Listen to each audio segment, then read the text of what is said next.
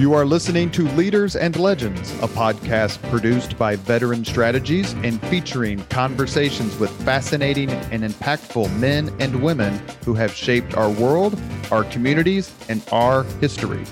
My name is Robert Vane, Principal of Veteran Strategies, and your host for our discussion.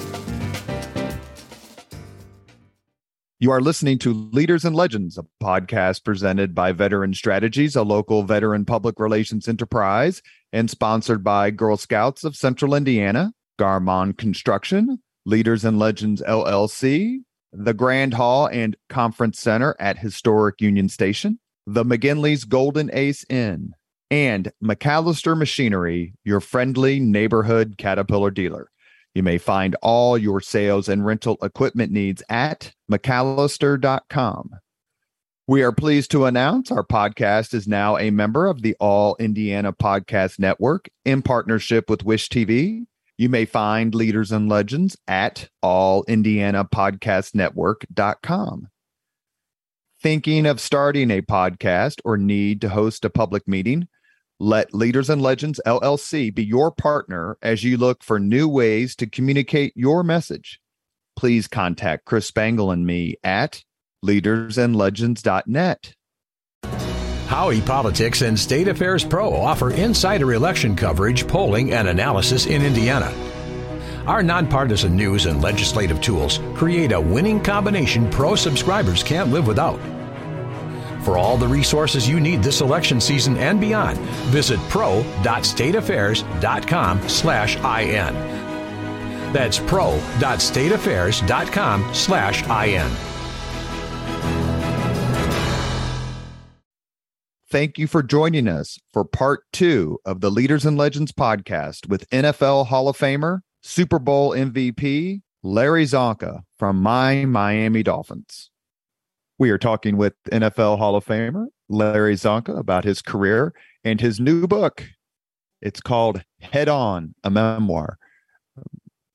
Your book is is organized in a really terrific way where it's not just completely chronological. It kind of it goes from, you know, a story about the NFL and then, you know, a story about something that happened as you were a kid. And I think it's a, a terrific way to organize the book because it you never really sure what's coming next. I have all these notes for this podcast, and I was trying to keep them halfway organized, and I'm I'm doing a relatively poor job of it. So forgive me for these things not being in complete order. Uh, what do you think when you, you watch the NFL and you see the promo, and it has all the running backs, and there's number thirty nine? Well, briefly, I'm I appear there shortly, but uh, I'm delighted. Uh, you know, I uh, who wouldn't be proud to be on the screen with the likes of the other folks that are there? I mean, uh, I, I, made a living off my interior line. I was a power running back and pretty well defined. My running distance was from the tight end to the, the left the left side tackle on the opposite side. Uh, you know, somewhere in there between the two hole and the four, the zero hole and the four hole, the six hole, maybe. and that was that was it. Uh, you know, for me to be on that screen with the likes of the fellows that are on there, um, I'm very proud of that.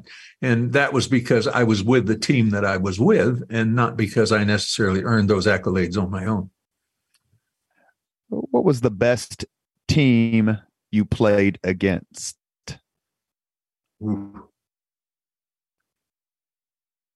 Week in, week out, I would say the Steelers were the the best team we played against because, and I picked them over over the Colts and uh, and and over the Raiders. Uh, it's a slim margin, but I, I would go with the Steelers because the Steelers were such such competitors, and this is why. They had a mirrored image of ourselves. Their head coach had been an assistant coach with yeah. Shula. Yeah, so when we played them, we were playing the mirrored image of ourselves. Their numbering system was the same, everything lined up. You knew, you know, uh, it, it was it was a double jeopardy situation because you had to really think in almost t- two dimensions because when you line up a certain way they're going to realize that and they know what that can that, what that means because they have the same numbering system and and same organizational standards so it made it like playing in a mirror sometimes. The 1972 season was almost derailed when Bob Griese broke his ankle. I think against the Chargers, maybe week five. Did yeah, there was a defensive end that did that for him. He didn't have to do it himself. He, uh, heard, I'll tell you something. It wasn't his ankle; it was the the bone up in his leg that I heard snap. You know, he had several injuries where you know there's several places where there was breaks, and uh, it was a uh, well, I put it in the book. Was, that was the most sickening situation that I've ever bore witness to on a field because Bob was uh, absolutely uh, the core of our offense, and to have him uh, injured where you heard the bone break, you know back any time before a minimum of uh, two months. Well, that's early in the season, but even if he can make it back in time for the playoffs, will we be in the playoffs without him? Because this is before they had little radios in their ears and they're talking to the computer upstairs and the, the offensive coordinator, and he's got a full layout on a computer dash before him. And he's relating what the best down and distance play is for this defense at this time uh, due to the computer. That wasn't there. Bob had to remember and and and coordinate that and have the entire offensive uh, um, play selection for this game in his head and see it. And Bob was excellent at that. Now comes Earl Morrall comes out, walks into the huddle. He looks right at me and says, "What do you think, Zonk?" I said, "It doesn't make a shit what I think." what do you think you know have you been aware of all this now see i'm i'm not at that moment i wasn't thinking clearly because earl had played at baltimore for shula you know been through the wars with shula and he knew that system frontwards and backwards. You couldn't have asked for a better backup. You know you got to think about the scholastic side of it. He knew that offense that numbering system. He knew the alignments. He knew what to do against the other team's defenses with that with that with that alignment of offensive players, and had been schooled pretty pretty well going down through the first uh, through the preseason and the first two or three games. You know, Earl was very studious. He was right in there, good backup quarterback because he paid attention in the meetings, mm-hmm. wrote things down, questioned things. He's at it. He wasn't just going through the motions. He was for real. And when I said it doesn't make a shit, what I think he said, no, no. What play do you like? And I said, ride 34. They're taking an inside approach and we can run it all day. And we did. We ran it like three to five times in the next quarter because that's the way Earl was. He would come to your back, come to the backs, come to the receivers in between plays and say, what do you like? You, you, are you getting a read? Do you have something? Is there a weakness that I'm not seeing? And mm-hmm. you you spill your guts to him right there as you're walking up to the huddle, and then he'd think about it. Maybe not right then, but a couple plays down the road, he'd, he'd use that. Warfield communicated beautifully with him. Not that Griese didn't, but Bob Griese had memorized the game plan. He was a walking, um, walking encyclopedia. You know, down in distance would click things up on him, and he wasn't. He didn't favor the running game, didn't favor the passing game. You know that much. He was well balanced with it and we are appreciative to have him. But when Earl got in there, Earl wanted to know everybody's opinion. Bob didn't ask too much, so that was that was a big difference do you believe the 1972 Dolphins team and its accomplishment of being 17 and 0 is underrated? And it seems that most of the coverage about the achievement is is almost scornful because of the old men who pop champagne. And I read the articles about it, and I'm like going, you know, when when when the accolades are thrown teams way because you know they win two extra games that they didn't win the year before and then you have a team that goes 17 and 0 leaving aside the fact that i believe the dolphins were three point underdogs to the redskins yep. in super bowl 7 is mm-hmm. it an underrated or underappreciated accomplishment i think it, it could be in some respects uh, there's some credence to what you say there's some sound but the fact that the NFL put together that selection committee and and got Mm. it took a long time and they they honed it all down and and said and came out and said there's one team that was perfect. One team that's on the mountaintop. They recognized that officially. When that happened i'm not going to argue with anyone that you know, just a, a, a finite thing happens here or there changes that. I'm not, I'm not, but the fact that it happened suggests that one time when the team that should do that got up there, it did happen, but only one time in 50 years. Think about that. You know, that's people argue, well, if you wouldn't have had that penalty, if that flag wouldn't have flown in this game or that game, yeah, that's sour grapes. Flags fly all the time. What you do after the flag is what counts. And so that to, to say if this happens or that happens, this happened and that happened, and we rectified it and we we turned it into a win. And I say we. When I say we, I mean we not just the starting 11 on offense or the starting 11 on defense. You got guys that handle the ball, they're always featured. I'm one of them. But there's everybody. It took everybody. I alluded to before Charlie Babb, different people that stepped forward. Larry Seiple stepped forward on that play, made the difference.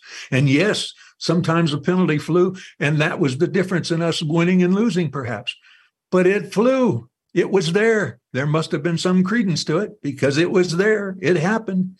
But here's my point only one time in 50 years has there been a team that paid that much attention to the finite details that cared that much just like when paul warfield looked at me and said thanks Zonk. thanks for hitting that yeah. corner i'm going to screw him in the ground on this play that's what i'm talking about that's that moment he could have just said uh good hit zonk and went back but when he thanked me for it See, that's the class, that's the pride, Paul Warfield. He, he he's such a class guy. He didn't beat me on the back and then come with. He said, "Thanks, Unc. You know, watch this. I'm going to take what you did and I'm going to screw this guy in the ground because of it." That's when the realization. See, that's what teamwork. That's what that winning edge that Shula was talking about. That finite stuff that that made the difference in the stretch. And, uh, you know, lots of teams came close, but nobody got it. And whether the flag flew or Griese's leg broke, whatever had happened, it was the right combination of events that were, were met with the intensity to perform. And that that performance was spurred by Shula's intensity with his foot in our butt to make us perform that was the difference of getting up the hill. That's the difference of being on top of the mountain and standing one step off to the side. Might as well be the universe. Let me ask you two other quick questions as it relates to the perfect season. One, before I read your book, I did not realize about your relationship about with, excuse me, your relationship with Tom Coughlin the coach of the team that beat the 18 and 0 Patriots. A, what was it like watching that game? And B, how soon after the game did you get to talk to Coach Coughlin? I can't tell you what it was like watching that game. I was nearly incoherent several times. I jumped up and almost jumped into a ceiling fan when Tyree caught that football on the side of his head. I went up and stuck my head in the fan in the outside building that we were watching. The, we have a big, big screen TV out there, and we had a lot of people over, and we were watching the game. And I was beside myself, and I jumped so high, I hit the blades in the fan. anyway, it's a long story. Coughlin, Tom Coughlin, and I go back to 1964 at Syracuse as uh, running backs coming into uh, play for Coach Schwartzwalder at Syracuse on scholarship. Tom uh, comes, comes from Waterloo, New York. I was out west of him in Ohio and used to hitchhike up Interstate 90 and come in with Tom, and we would, uh, you know, get in there. And, and uh, first, I never forget, we got an elevator the first day, we're going down to the bus, and Tom looked at me and said, uh, I'm Tom Coughlin. What's your name? And I shook his hand. Said, Larry Csonka. He said, "Are you defensive end?" I said, "No, I'm fullback." he went, "You're a running back." Tom was about two ten at the time, or two twelve. I don't know. He's a halfback, and I was a fullback, and I was probably two forty at the time. And uh, he uh, he shook his head and said, "Oh, this might be a long haul here." And but Tom was a wingback, and he played uh, played a lot of football with me through the course of the four years we spent together. Got to know him and his wife very well, Uh, matter of fact, I went home and married my childhood sweetheart, brought her back, and that started. Uh, moved into or was going to move into married student housing, but got a job on the side and started working and had an apartment on the side. And Ben Schwartzwalder, who was dead set against marriage for his players, started to realize that there was a lot less discipline problems with some of his players when they were married than when they weren't, and decided to take a new attitude towards that. And Tom went home and married his childhood sweetheart, uh, Judy, and brought her back. And uh, they've been together ever since. And uh, well, it's just a it's just a, a very ongoing. Tom, uh, uh, you know, he came to several places. Came to Jacksonville right after I was up there with the USFL, and uh, you know, yeah. brush shoulders quite a minute, very very often, and have always stayed touch. And he is one like Shula. Uh, if Tom Coughlin tells you something straight on, you know, gives you the the nod and says that's the way it's going to be. That's the way it's going to be. He's a man of integrity, just like Shula. Uh, Shula was, and uh, I have the utmost respect for him. It's been a long, long relationship, and I called him immediately after that game and said, "Tom, I owe you dinner." He said, "You don't owe me anything, but I'd love to have dinner."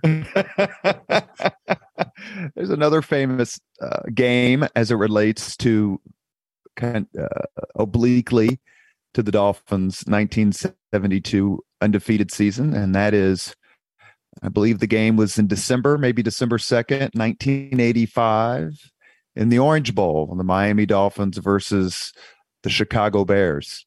And I remember watching it as a as a teenager, and the Bears were, I think, were 12 and 0 and had that amazing defense. A lot of people said it was the best team of all time or was going to be. And I remember distinctly uh, Monday Night Football with the footage of you and Kiick and other members of the 72 undefeated team on the sidelines, bringing good luck, good luck to Dan Marino and that team. And Marino really picked them apart. Just a brilliant game by the Dolphins, but Marino particularly. A, what do you think of that game like being on the field? Did you think well the dolphins don't have a chance in hell? And and if, if you don't mind maybe talk about how shula reached out to his former players and said hey we need your help. He did. We did. How much of a part we played i i, I don't know. But i think if there was ever the power of brain power all being on the same issuing the same wavelength. Um, it, it, came about if there's any witchcraft to be had good or bad i think i think it crops up in that game because we literally wished them into uh into defeat. And that uh you know i think uh, chicago was obviously a very fine football team and had been honed. And um, but they didn't have their eye on the details and it was obvious uh, early in that game that it was it was it was a good game and it was it was close. But it, it, early in that game, it was it was obvious that uh, perhaps by the fact that some of the 72 team was there, and I'll, I'll just say this for what it's worth. This is my opinion.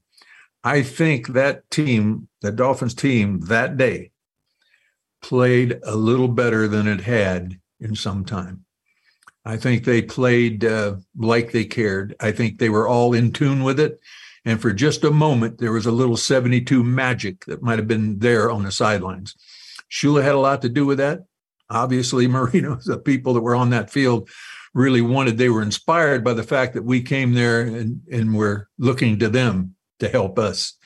And I think that made a little bit of a difference. I think when you play away, it's it's doubly tough and I, in Chicago's defense, that was a situation where Miami didn't look that good. Their defense thought they could handle Marino, handle the, the offense. And uh, sometimes that fact that you think you have it won when you don't turns out to be the thing that defeats you. And I think that's what happened that day. We have a few more minutes with NFL Hall of Famer Larry Csonka. Uh, you mentioned a few minutes ago about the NFL's vote and that the Miami Dolphins 1972 is the greatest accomplishment in NFL history.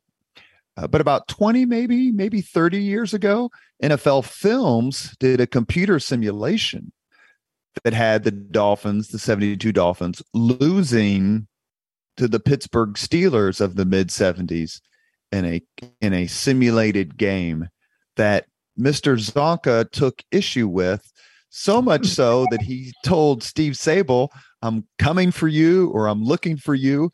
And your former teammate Jim Mandich, when asked if you were kidding, said, I don't really know.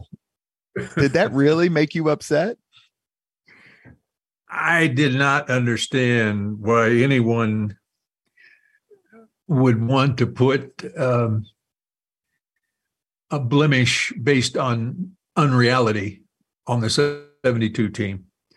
And for that, I uh, I got a little hot under the collar. I just, you know, if you were a competitor and you played against the 72 team and there was a flag thrown or there was a call that was made that made the difference in your opinion, I understand that.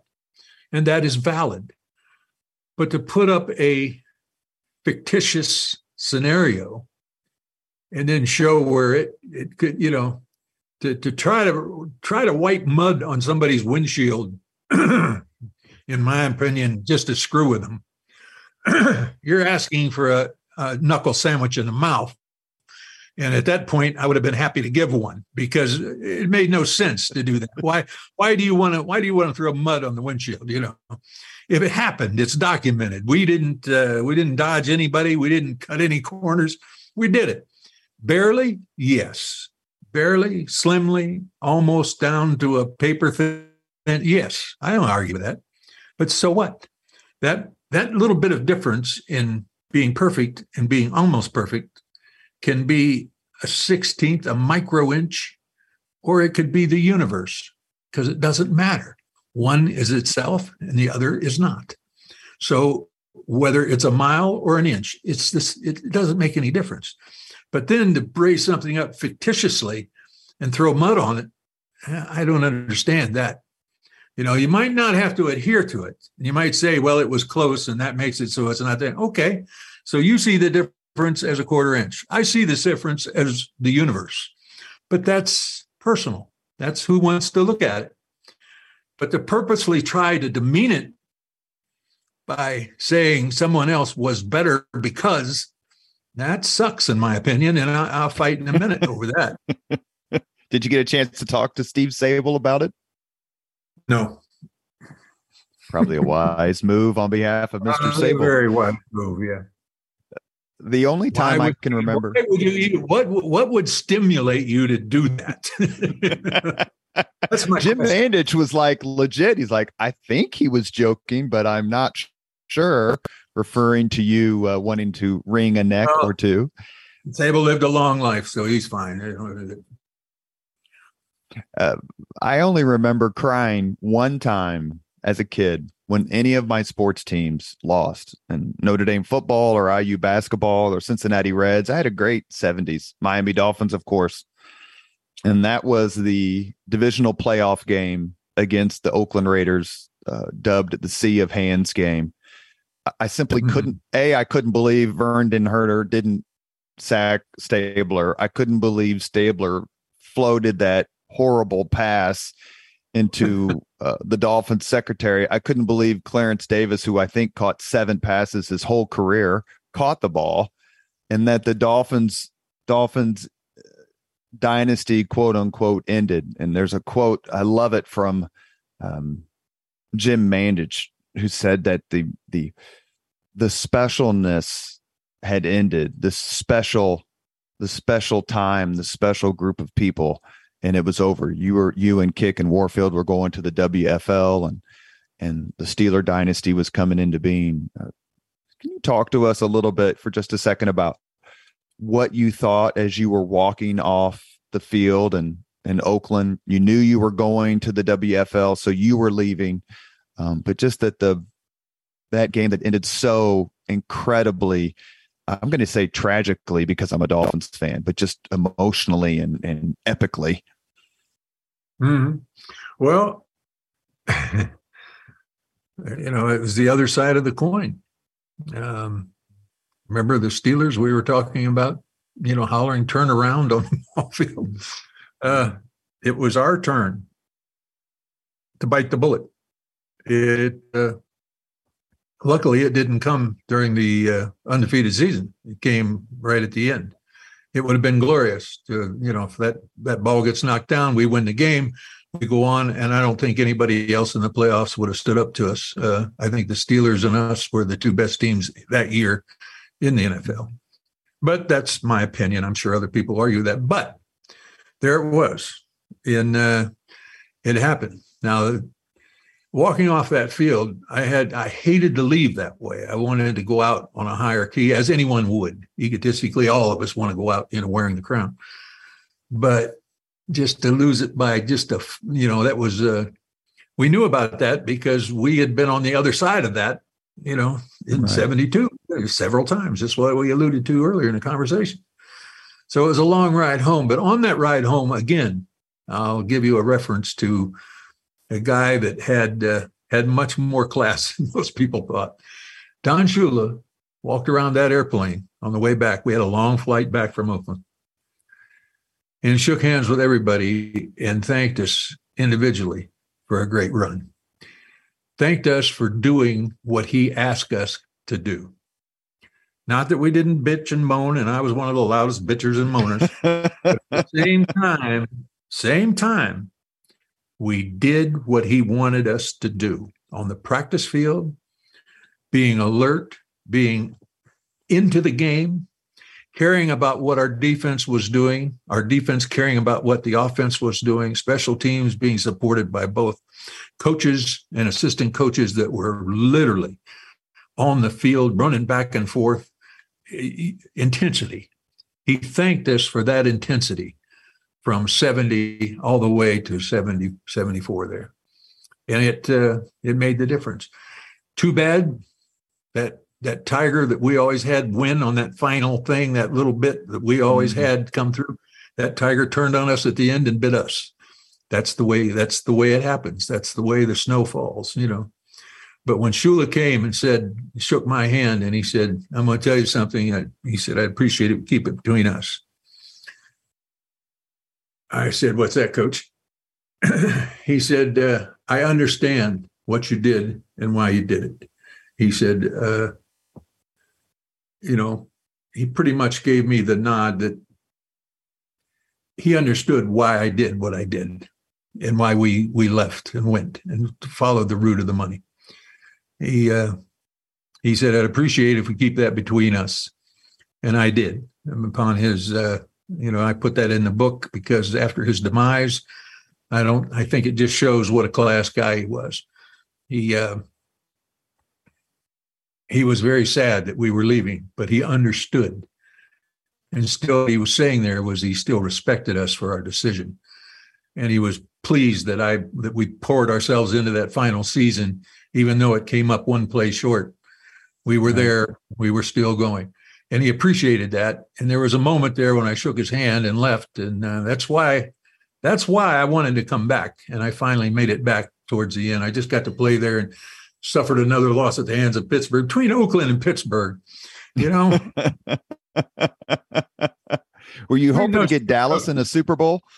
Were yeah, hoping, like well, maybe we want Dallas you know, to come through. Landry, he was quite a guy, and uh, what was that big defensive tackle there? Bob oh, Lilly. Bob Lilly. I see him Jethro at the Hall of Pugh. Oh yeah, my goodness, my they had a yeah, the list goes on and on. But Bob Lilly, I he came up to me one time and just started talking and shook hands, and we got to bullshitting at the Hall of Fame, which is a great place. I mean, you know, I know I believe I can only imagine. I, I just we go up there and said I said with Curly Culp and Willie Lanier, different people, and uh, that I just went head to head and we knocked each other silly where we couldn't walk, you know. now to sit there and start telling stories on each other, it's just hilarious. And Bob Lilly come up to me and sat down next to me, and we talked for about two hours unstop and laughed. And he said, "You know, I could barely." I told him, "Bob, I appreciate your humility. I appreciate that you're a class guy, but you knocked me on my ass and you took the football." I said, "Nobody's ever done that to me before," but I said, "You did it, Lilly. I said, Joe Greene came close, but you did it. he kind of grinned and looked at the floor. But that's the kind of thing that goes on at the at the hall when you get there and you sit and you sit off to the side and they got all the ceremony going on but the guys get together and start talking. And if you could record those side uh, conversations and then go back and plant those into the footage at the moment it happened oh, you know, it's wild. Do you take a lot of pride in the fact that these defensive hall of famers and I, I only know this because of being addicted to Larry Csonka videos on YouTube that these these defensive Hall of Famers like you're almost the standard for the toughest person on the offensive side of the ball that they encountered in their careers. I think he, I, I was tough for a running back, but you got to understand that offensive and defensive linemen, linebackers, and some tight ends are some of the toughest people. They hit, my goodness, they hit they play to play. You know, um, to be accepted into that realm, you know, you're talking about the guys that hit the beach first. All right. Yes, sir. They're, they're a different. You know what I'm talking about. If you've been in the military, you know about the guys that are first. They're laying down the, the pathway or taking the hill. You know, they're they're tunnel vision to be included in that pack and then be singled out because I was the tough one. I became tough when my offensive lineman had softened up the defensive lineman so I could so I could work on a linebacker, I could work on a defensive back. Uh, or work on a defensive lineman that was already had a 280 pound offensive lineman knocking him sideways. All right. And then I could look real good running in there, knocking him down with my shoulder but he had already been knocked sideways by one of my offensive Kuechenberg or Langer or Little. See, it's all relative relevant to, to, how it fits together, and that's what I talked to you about. Uh, you know, Paul Warfield coming and saying thanks, Doc. In that moment, I realized how it all interlaces.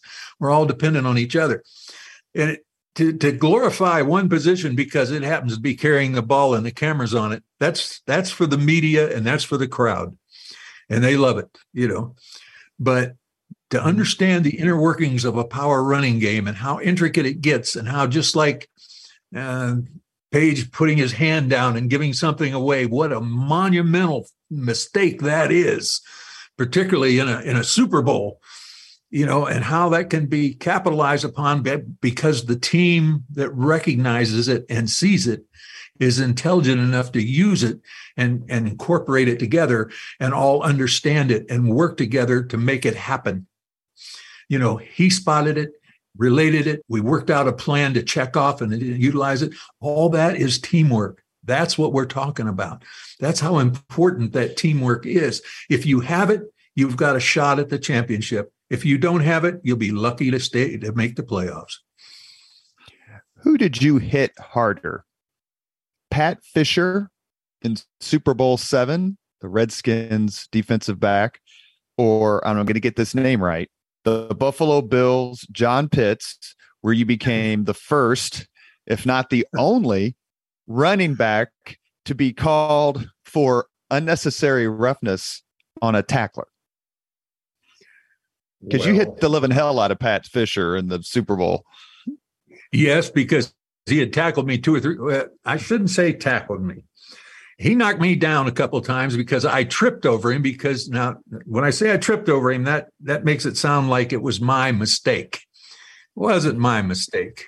Pat Fisher has body control like a guy we had named Jake Scott, who was a defensive back for us. He was quick, beyond quick. He was uh, he wasn't fast, but he was quick. He would come up and set you up high like he was going to hit you or come in head on onto you. And at the last second, he'd take your feet. Most big men that run with a lot of momentum, fullbacks that lean way forward, their feet are back. When their feet are back behind them, they become on a on a on a slant, a serious degree slant. If you take their feet, if you fake them high and take their feet, you'll knock them down. Pat Fisher did that to me. Jake Scott did it to Riggins, uh, several. Uh, I saw him do it to Franco one time. Mm-hmm. It's it's the it's how intelligent. And Fisher wasn't that big. Poor Pat, he was you know, he wasn't all that big. And, uh, he uh, he didn't want to take his tackler though. Well, he, a tackler, but he's just smart. See what I'm getting at? He's he's a smart tackler. He knew my mm feet were the most vulnerable part of me. He didn't want to take on my my shoulder, you know, my trunk. He didn't. He didn't want to get hit with 245 pounds of momentum. He wanted to take my feet because he knew if I got my gets my feet out, my momentum will take me to the ground. And he did that two or three times before I got a chance to lay it on him a little bit. So it was tit for tat. And the other guy, you know, we never did like each other, and that, uh, you know, there one that was just that was payback. You know, that was back and forth, and that's uh, to get that penalty. I, I was uh, it, that was right. I should have been called. It was. Uh, I, I, didn't really mean to throw it the way I threw it and the way it ended up versus how what I intended to do was hit him in the side of the head, but it it ended up well, it ended up a lot worse. But at any rate, that uh, and your coach was very happy, and then your coach was very unhappy. yeah, he was never real happy when I came off the field with a 15 yard penalty. Once when I got hit in the back when Roy Winston hit me at Minnesota. Uh, oh, the, the 72 season. season. Brutal. Yeah, he about broke me in half. I thought he broke, burst my kidney. My gosh, and he threw a ball a little bit high and I reached up for it, figuring that Winston was going for it. Instead, he took the took the route, hit me in the back. Just, I thought he, I really, I thought I had an organ it's buster. Vicious. broken bones. I came gimping over to the edge and laid down, and Bob Lundy was ripping my shirt, my jersey up, and was trying to look to see if I'd any ribs sticking out. And uh, Shula comes running up, bends down over me. Now, this is knowing your players, and looks me right in the face as I'm looking up, trying to tell Bob Lundy where you know where the the petrifying pain's at. It shouts in my face, "You can't be hurt!" And it pissed me off so bad that he shouted in my face that I went to grab for him. I don't know what I'm going to do. I'm glad I didn't connect. I'd have been blocking for OJ the next week, but I went to grab him. He took off and I jumped up. When I jumped up, I felt better. And Lundy started, our trainer started rubbing my side, and it, you know, I, I, you know, it, I came away from it. But I'll tell you a funny story about that. I, I got to include this because Roy Winston, you know, he he was uh, the fourth linebacker for the Minnesota Vikings, and he's a hell of a player. Play, I think LSU, great great ball player, and uh, he was getting in that game on that cir- circumstance. And he saw an opportunity. He did not know that the ball had been thrown real high. He just saw me coming, and he put he ran and put his head down and hit me so when I was inducted into the Hall of Fame, they said make a list of the players, other teams you would like to be invited. So I put Roy Winston's name down there. oh, invited, great! Invited him to the Hall of Fame, and he came. And uh, you know, I don't know Roy. I didn't know him at all. I just on the field there, and that exchange there was not a pleasant one for either of us. His neck still bothered him. Anyway, I uh, when, I, when he came to the Hall of Fame for my induction, I went down to him and and, and he, or I ran into him on the buses going over to the the hall from the hotel, and my brother Joe was sitting there talking to him, and I walked up and and uh, my brother said, Larry, he said, I want to meet, I want you to meet the guy that almost put you out of football. This is Roy Winston. And I said, Yeah, I know who it is.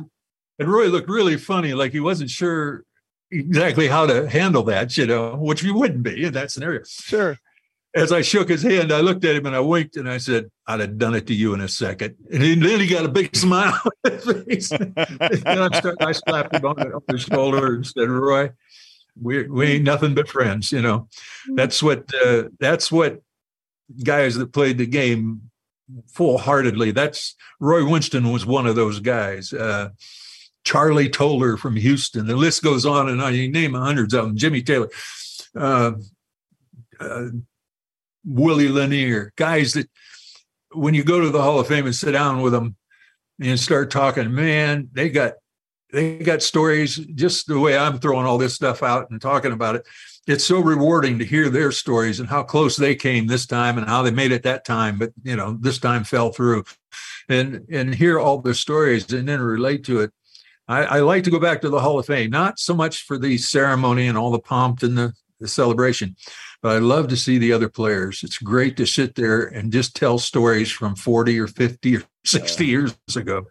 I would, I would, the- I would give mountains of money to the charity of your choice just to be your water boy at the uh, your towel boy at the Hall of Fame. Uh, you've mentioned uh, you've mentioned their names a few times, so I want to bring up ask you a question which I think I'm going to know the answer. So forgive me if I don't. Um, when you when you are in the shower or driving by yourself and you're thinking about your career, obviously Super Bowl seven, a 14 to 7 victory over the Redskins comes up, as does the 24 7 victory over my brother Michael's Miami Dolphins. I have to throw, or excuse me, Minnesota Vikings. I have to throw that in there. But when you think of other games, is the Larry Csonka birthday Christmas Day game against the Kansas City Chiefs, which is still the longest game in NFL history. Is that the one you think of next, or are there some others that that enter your mind? When you start talking about teamwork and believing in yourself, I think that is the game where we made turn the corner, where we became the team that just was not going to be denied. That the winning edge theory that Shula brought forward, that's when it started to to pay dividends. That's when it started to happen. That we almost willed ourselves into overtime and overtime. If you look, there's a picture when Garo Yepremian kicks that field goal. There's a picture, and I'm standing there, and my arms are down at my sides, and my head's up in the air, and there's Kansas City guy standing beside me looking the same way. That's because we were so tired, so worn out that we were glad. Number one, all of us on that field were glad that it was over. Half of us were happy that we won. The other half was a little sad, but still glad that it was over. and that the way my way I my body is in that picture, you can tell I'm just worn out. I went into the locker room. The reporters, everything came in. I went and got a shower, came out, put my clothes on, stood up, buckled my pants, and turned around and talked to reporters. And my pants, after they buckled, as tight as I, you know, just like I wore them in, they mm-hmm. fell on the floor, all buckled up. I lost 12 pounds. I got on the, you know, 17 pounds I lost in that game. Mm-hmm. And that, that, for even for me, that was, uh, you know, I used to be able to fluctuate 10, 12 pounds and, and not get too, too revved up about it. I could do that. I could balance my weight that well, carrying that much water weight. But when you start getting over 15 in, in four hours or five hours, uh, you're starting things there's starting to be some chemical imbalances in there that go along with that. and we, I did not feel real good. I had a roaring headache for about a day. Oh, I, I can't even imagine. And we talked about at the beginning of the Leaders and Legends podcast with Larry Csonka, we talked about Dolphins players uh, who have Zonk's teammates who have passed, but the NFL just lost Len Dawson, who is a graduate of Purdue University, much excuse me, exactly like Bob Griese. And Len Dawson said that was the best Chiefs team he had played on, that they thought they had it all. And to lose that game was at home was particularly heartbreaking. Yes, that was uh and just by the flip of a coin. I mean, think about how, you know, how many times it, it could have been the last play of the game for them with us losing, but it it didn't work out that way. It just came down to us, and that's. But it just kept going on and on and on. And I don't. this was not a game of uh, we'll throw a pass, you throw a pass. This was a game of we were working the ball down the field. They were working, taking it back, working it down the field. It was an all-out ass-busting deal, and uh, nobody was backing off. And I'll tell you, uh, like I said, I think everyone, including some of the cheerleaders were glad that it was over.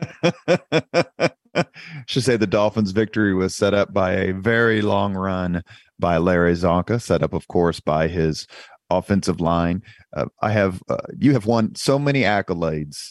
Um, I, I promised I promised my brother, as much as I was going to stick it to him that the Dolphins beat the Vikings in Super Bowl eight, that I would ask one question on his behalf, which is funny because I was thinking of it as well. But you have won so many accolades comeback player of the year, Super Bowl MVP, All American at Syracuse, Pro Bowl, All Pro, Hall of Famer. How the hell did you not win an Oscar for Midway?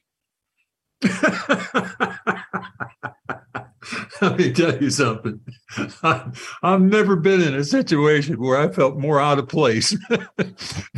than I am not an actor. I boy, I you know, I thought Bert and some of the other guys I knew, Steve, uh, uh, Lee, uh, a bunch of them were Zonk. You got the bullshit. You can do it. You know, you just got to be a different.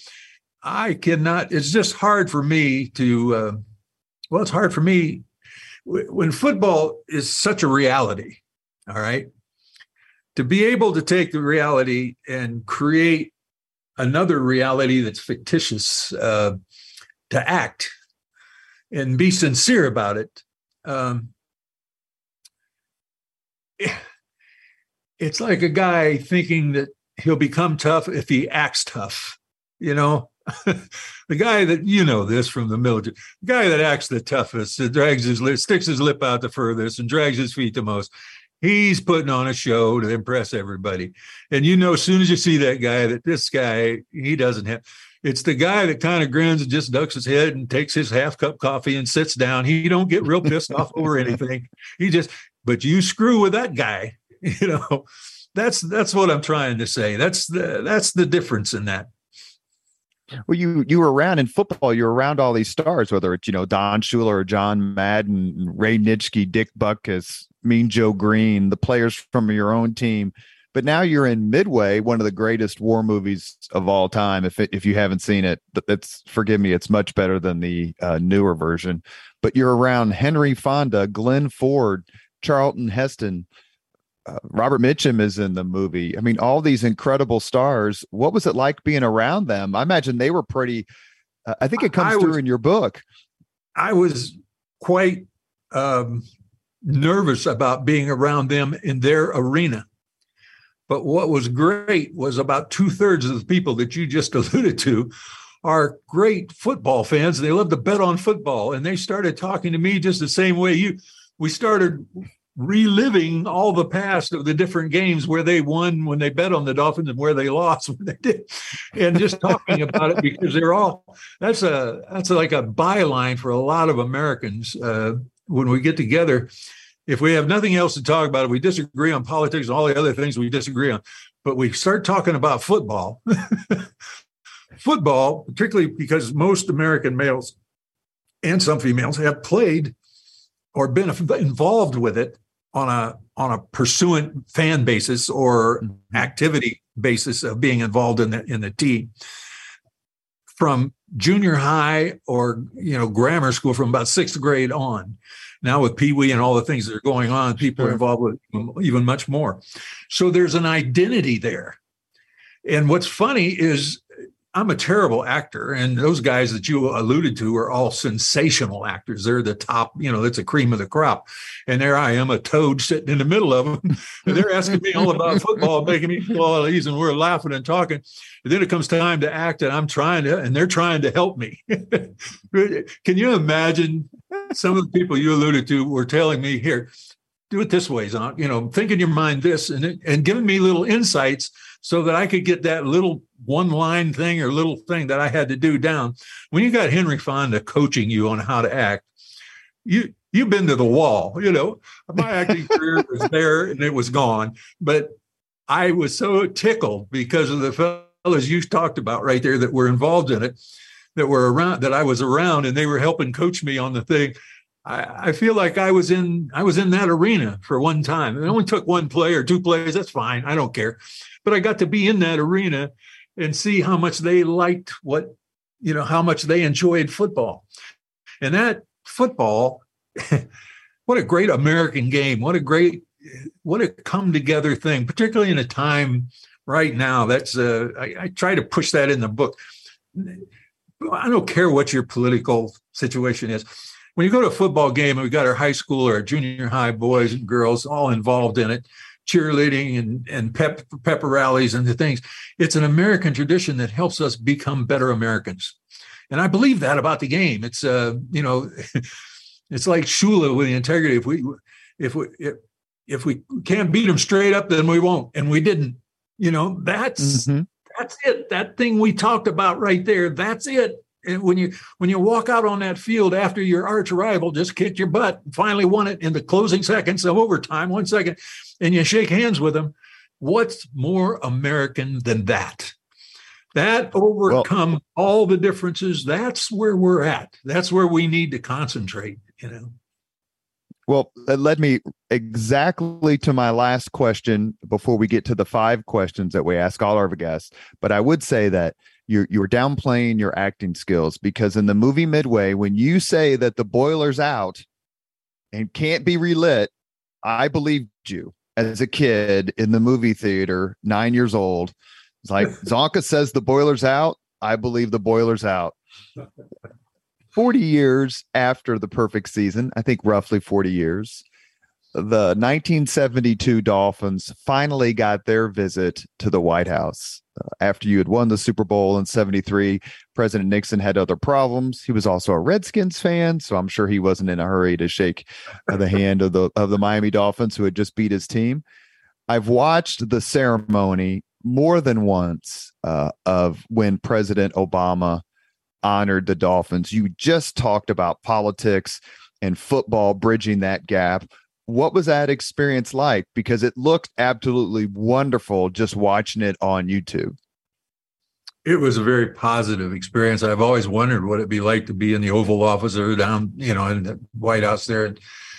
It was a trip just to be there and actually walk on those floors and and visit and sit in that room, right? You know, that big hallway adjacent room there where we all all got together right off the uh, not far from the Oval Office. To be in that scenario and just walk through there and uh, be able to stand there with the president at the time was a real thrill. And uh, you know, I you, you, talk about you know we we take being an American kind of natural for granted, and then sometimes something will happen. One moment will happen where you just stand in there and you think, "Damn, all this I've heard about, it's not a dream. It, it's really mm-hmm. happened. We started, you know, we back in 1776 when we picked up that first stone and said, "No, damn it, we're you know this is it. mm-hmm. we're going to be mm-hmm. our own entity." And we've done that. I just take tremendous pride in that. And I, I, you know, that's when I earlier when I identified football as being very American. It, it's also very Canadian. Uh, it's you know, it's mm. it's that camaraderie that you get in teamwork where you know it's, it's a western kind of game but at the same time soccer all the other games it's that same thing where you really pull together as a team and that teamwork you know with your military background what i'm mm-hmm. driving at that's what it takes when we believe in each other we can be different poles you know we can disagree on a mm-hmm. lot of things but when push comes to shove buddy when we decide well screw all that stuff we're arguing about, we got something, we got a bigger here and we're going to deal right. with it. Well, buddy, look out. That's I take tremendous mm. pride in that. And that's that's the essence of teamwork. Gets close to being patriotic, you know, of being part of something that's so much bigger than you, but you're still an intricate piece, no matter how small you are, you're still an intricate piece. And when we decide to do something, when we finally get all, all our shit together and go the right mm. way, buddy, look out my favorite part of that ceremony was when uh, President Obama alluded to the 85 Bears losing their undefeated seeded to the Dolphins, and he couldn't even get the sentence out before Coach Shula goes, "Yeah, well, who beat them?"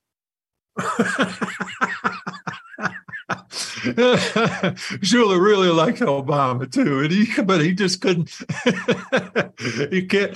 Shula Shula, and uh, I've been in his office many times. He used to say when we walked in, how you read it in the book, you walk in this door and close this door, you can say anything you want to say. You know, in front of the team, you will address me as coach, and you you know the military background, what he's driving at. That's the only way it's yes, going to work. You got it. You got it. There's going to be one guy in charge, and that's him. But I got so tickled at him when he was talking about that. He's well, that's, that's he couldn't help himself.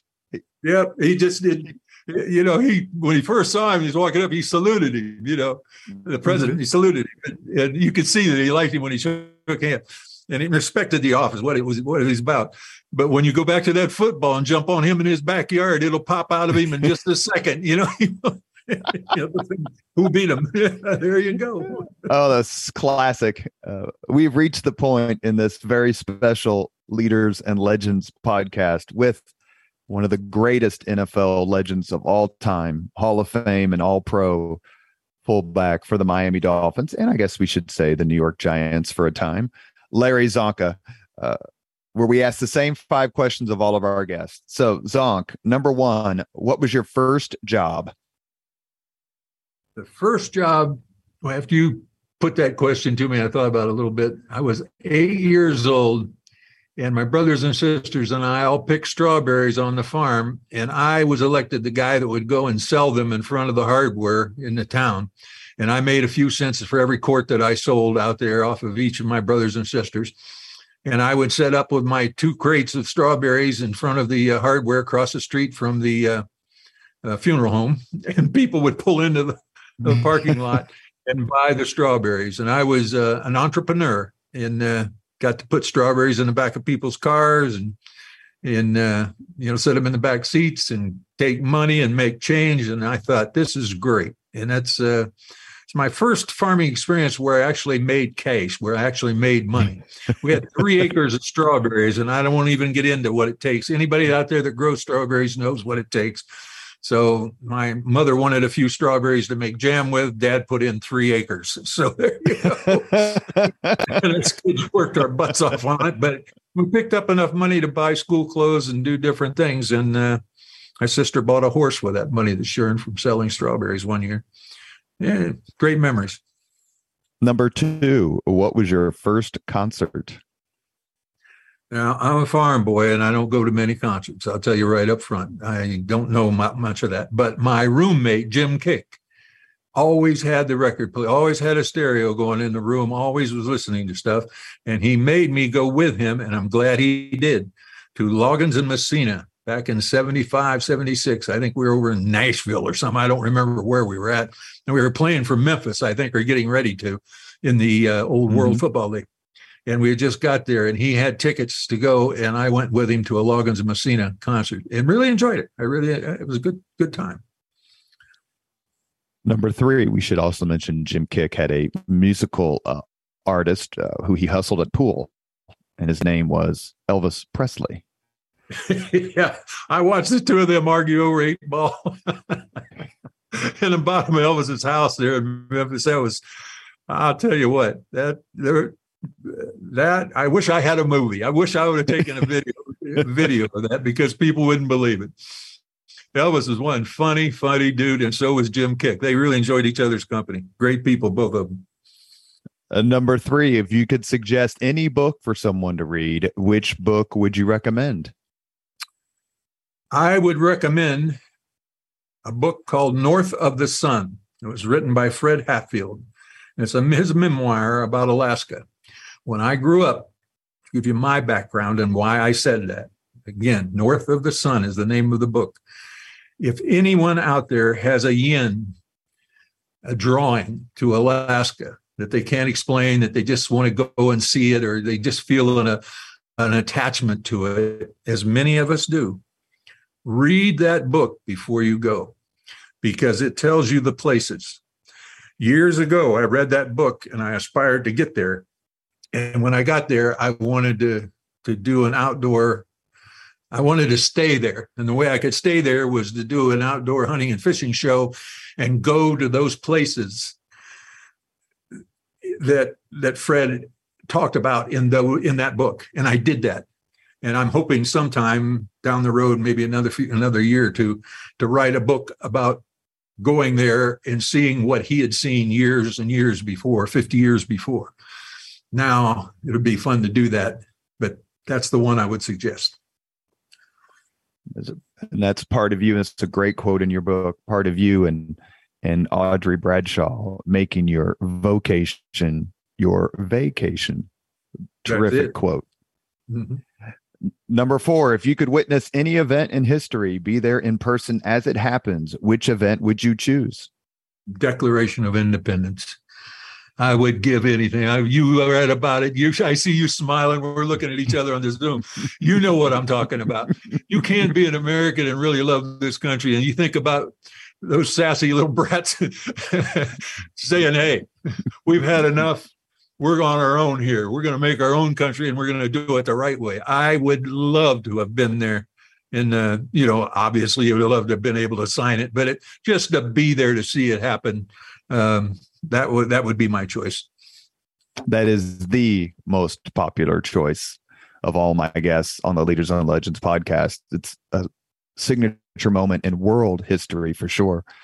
Last question for Hall of Famer Larry Csonka. If you could have dinner with anyone living today, living today, two hours off the record just to chat, whom would you choose? I'll answer this this way. I thought about that for years. If I could have dinner with one person I really like to enjoy, and and for years I I always came up with Chuck Yeager. I grew up an Ohio country boy. He was you know grew up in Virginia as a country boy, and he was the guy that took the plane and flew it in into low orbit. He flew it into into space, drifted back in, and almost died doing it. So he was the first true astronaut or first guy that went to space. And I got to meet him and hunt with him in Texas and New Mexico oh. and down in Mexico he had a plane he rented in in Texas, and we flew down to Mexico, went duck hunting together, and I listened to him blow by blow reiterate what he did that day and how it how it all happened, and I was mesmerized. Now, to answer your question, any astronaut that has been outside the orbital path, in other words, anyone that's gone out into space and come back, you know, obviously you, you think of all the people that have been out there that walked on the moon, Armstrong, the people that were there, but they're gone. But any of them that have been up to the space station and been in orbit and looked and seen, they've seen things and and witnessed things, the beauty of outer space. I'm I'm very excited about what's happening now. And it looks like we're going to get the program back on track and go again. I'm excited about that. Someday, if I live long enough and hold up, I would, uh, I'd love to go out and look at the moon and see it the way um, people like Chuck Yeager saw it. Um, it would be nice to sit down with someone that's done that, that's been up in the space station, and and just tell you about their itinerary and what they did, and then opening that side window and looking at the moon without any obstruction, with no atmosphere between you, just to gaze at it. Think about that. Hmm. I think that would be really cool. You have been listening to Leaders and Legends, a podcast presented by Veteran Strategies, a local veteran public relations enterprise, and sponsored by Girl Scouts of Central Indiana, Garmong Construction, Leaders and Legends LLC, the Grand Hall and Conference Center at Historic Union Station, the McGinley's Golden Ace Inn, and MacAllister Machinery, your friendly neighborhood Caterpillar dealer. Our guest today, and I'm not going to lie, it really is a dream come true. Larry Csonka, NFL Hall of Famer, number 39 for my Miami Dolphins, my all time favorite player. Zonk, I can't thank you enough for your time. I'm going to uh, be thinking about this to be candid for the rest of my life. I'm very grateful. Good. If you're ever down this way in North Carolina or Florida, holler at me. Maybe we can go have lunch sometime. I'd sure enjoy telling you some off the cuff stories. I would I would definitely enjoy that. And Jacqueline, you get to come too. You Thank go. you, Zonk. See you later.